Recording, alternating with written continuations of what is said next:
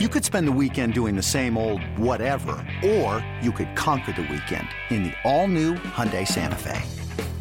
Visit HyundaiUSA.com for more details. Hyundai, there's joy in every journey. Any news today, Tito, at all? Dang, Rosie, that's your job.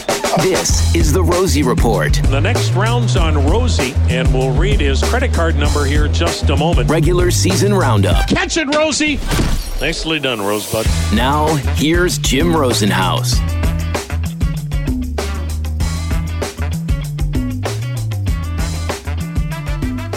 Here comes the pitch. Swung on and hammered. That one's hit high and deep to right. Home run, Hernandez! And the Indians are back in front. 5 4. A new career high in home runs for Cesar Hernandez, as that is number 16, and it puts the Indians back in front. And that home run from Cesar Hernandez gave the Indians a 5 to 4 win in Houston on Wednesday night. Tribe completes the road swing with a 3 and 3 trip to Oakland and Houston. Jim Rosenhaus welcoming you in to another edition of the Rosie Report regular season roundup, episode number 60.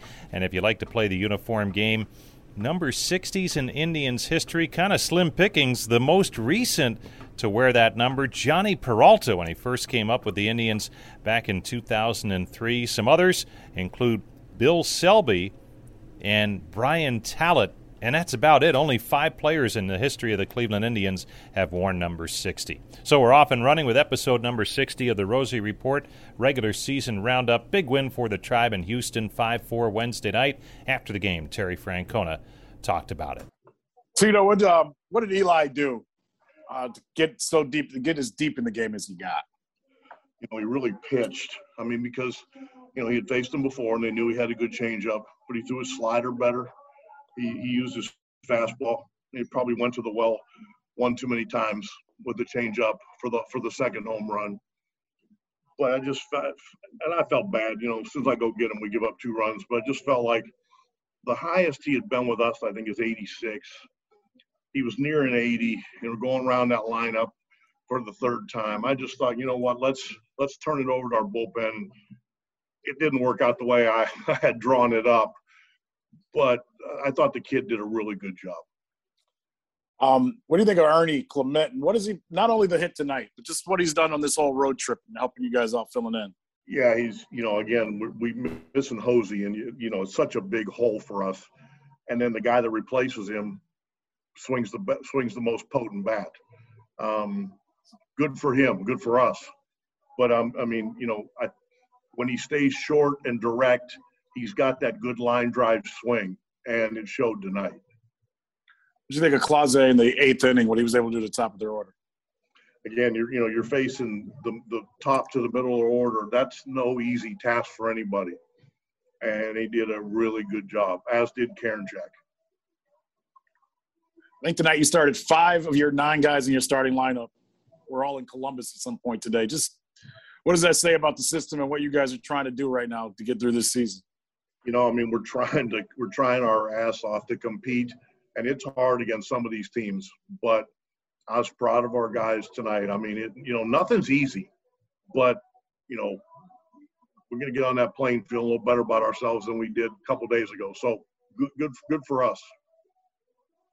I think tonight you um you tied Mike Hargrove and Indians wins, and he's and you can avoid it, but these questions are going to be here for the next probably the rest of the year. Just your thoughts on Mike Hargrove and getting to that point. You know, I actually didn't know. Somebody had brought it up a couple weeks ago, which, um, you know what? The only thing I will say is it gives me a reason to say something about Grover. One, to be included in his in his company, I'm honored. And two, he might be the single worst golfing partner I've ever had in my entire life. And, and put that one first, okay? you got it. Make sure you add the second one too. you better. You got it.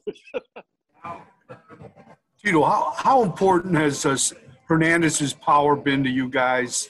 Uh, his ability to you know drive the ball out of the park.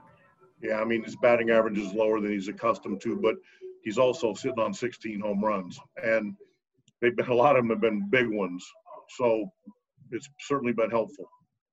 He's a good he's a he's a good pro. He shows up every day. And one of the big hitters in the game on Wednesday night was Ernie Clement, who had a big game, and he shared his post game thoughts. Ernie, what are you thinking there in, in that one inning after you know they load the bases, the, the two guys in front of you strike out? Yeah, I was I was trying to see a pitch up in the zone. Uh, I was trying to see a. Honestly, I was being a little bit uh, selective, and and I wanted to hunt out a slider. It seemed like he had kind of fallen in love with that pitch um, throughout the inning, and you know I knew I was going to get at least one, so I just you know did my best not to miss it. Ernie, what's it do for you guys to get a win tonight, just to get that right before you head back home and to solidify that, and not have a, a sweep of this series? Yeah, it's huge. Uh, I mean, those are two really good teams that we, you know, squeaked out a three and three record against on the road. So um, it'll be really good to go back home and, and you know battle it out there. But it was it was definitely big to uh, to get a couple wins on the road. How do you with uh, Jose out and you playing third? How is that put any extra pressure on you, or how do you how do you deal with that? No, not at all. Um, I mean, he's unbelievable, and and he's definitely missed when he's not in our lineup. But um, you know, everybody kind of told me to just be myself and, and go out there and not try not to do too much.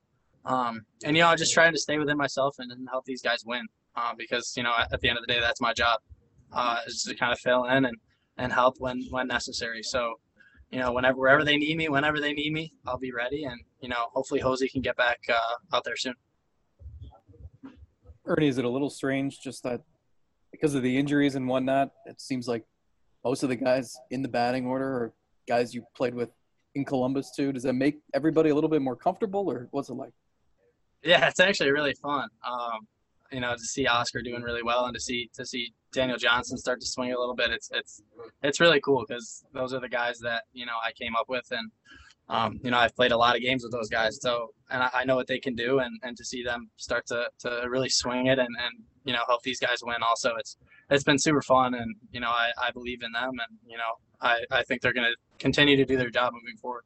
Now, before the game in Houston, we had a chance to visit with Steve Sparks, one of the radio voices for the Houston Astros, and a former teammate, longtime major leaguer, and former teammate of Tim Belcher, who joined us on the radio side this trip, filling in for Tom Hamilton. Those two were teammates with the Anaheim Angels back in 1999, and we relived a moment of pranks set off by a bench clearing brawl in the 1999 season in a series in Cleveland.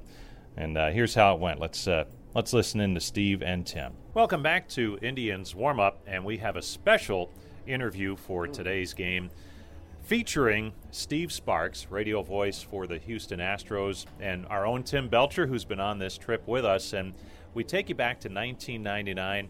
Steve, you were with the were they the Anaheim Angels then? The California yeah. Angels? What Anaheim were they? Angels with those special periwinkle uniforms that uh, it just stood the test of time. I mean, everybody still talks about those uniforms. And one of your teammates was Tim Belcher, was it not? That's right. So Tim and I were uh, teammates just for that one year, but very many lasting memories uh, with Tim as a teammate. And uh, we've just been kind of going through some of those stories today, and uh, he, he's trying to refute a couple of them uh, but I, I hold firm that they're very true.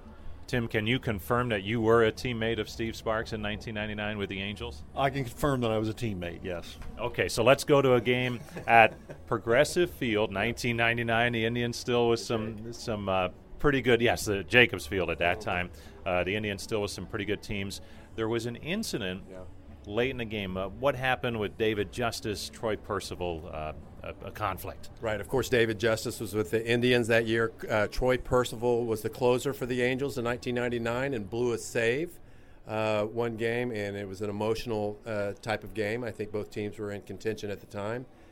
And after he blew the save, the next batter was David Justice. Percival hit him with a 99 mile per hour fastball, and Justice, of course, charged the mound, and, the, and there was a big brawl on the field. So that's how this story started with that. Uh, Troy Percival became basically public enemy number one in Cleveland, especially after the scathing articles in the newspaper the next day. And uh, everybody was ready to come out and boo Troy Percival the next day for sure. So, in your mind, what's Here's the where the embellishing starts. What is the best course of action the next day, knowing that Troy Percival is public enemy number one in Cleveland? What goes through your mind to, to make sure that the next day is is a good day? What goes through my mind more than anything else is that a lot of closers, especially back in those days, didn't come out to the field until probably the sixth or seventh inning. You know, they would stay back in, in the clubhouse, so they really weren't too engaged with their uniform top, let's say, uh, at that part of the day. So I decided, since Troy wasn't going to use his uniform anyway, I'd go ahead and, and switch his with Tim Belcher's. So Tim wore Troy Percival's uniform the day that Troy is public enemy number one in Cleveland. That's right. So uh, we went outside for the, the national anthem before the, the ball game, and I made sure that I was standing uh, next to Belch uh, for the national anthem, just because I, w- I just wanted to see some of the reactions. So he didn't know that he was ra- wearing uh, Percival's uniform, and of course, during the course of the national anthem, there was a lot of fans behind uh, the Anaheim Angels dugout screaming and, and saying uh, some unkind words toward Tim, uh, calling him a, a different name, and he was he, could, he was puzzled and getting a little fumed as Tim does from time to time. And I thought he was going to charge somebody in the stands, and then he reached his his hand on his shoulder and, and saw the, the name on his back and, and saw the P and the E on the back of the uniform. Realized it didn't say Belcher and realized he had been had, that he was not, in fact, wearing his own uniform. Can you confirm all of this, Tim? And, and how bad was the verbal abuse you were getting from Cleveland fans? I think it was pretty bad, actually. Um, and yeah, I can confirm it now. He's refreshed my memory today on it, but um, it's a good stunt, good trip, good trick to pull on somebody else. So, being a good teammate, uh, you're probably wondering, well, who would have done that? Uh, how quickly were you able to determine who would have pulled a stunt like that? Three seconds, four seconds tops. and what was your next course of action?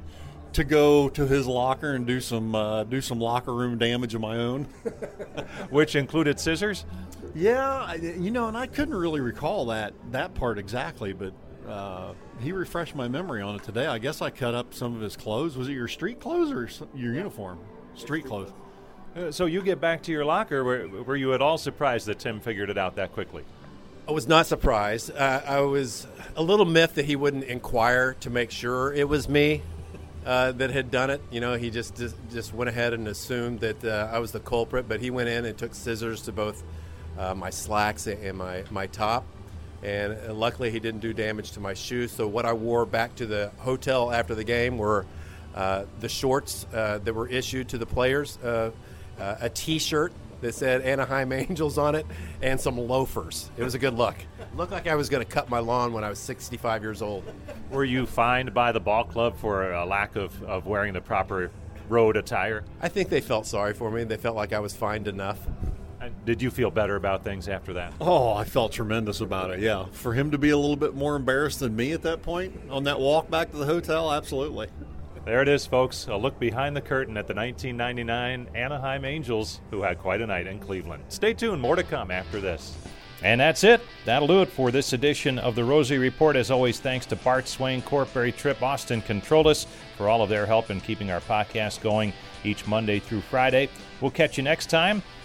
This is Jim Rosenhaus, thanking you for listening and downloading the Rosie Report.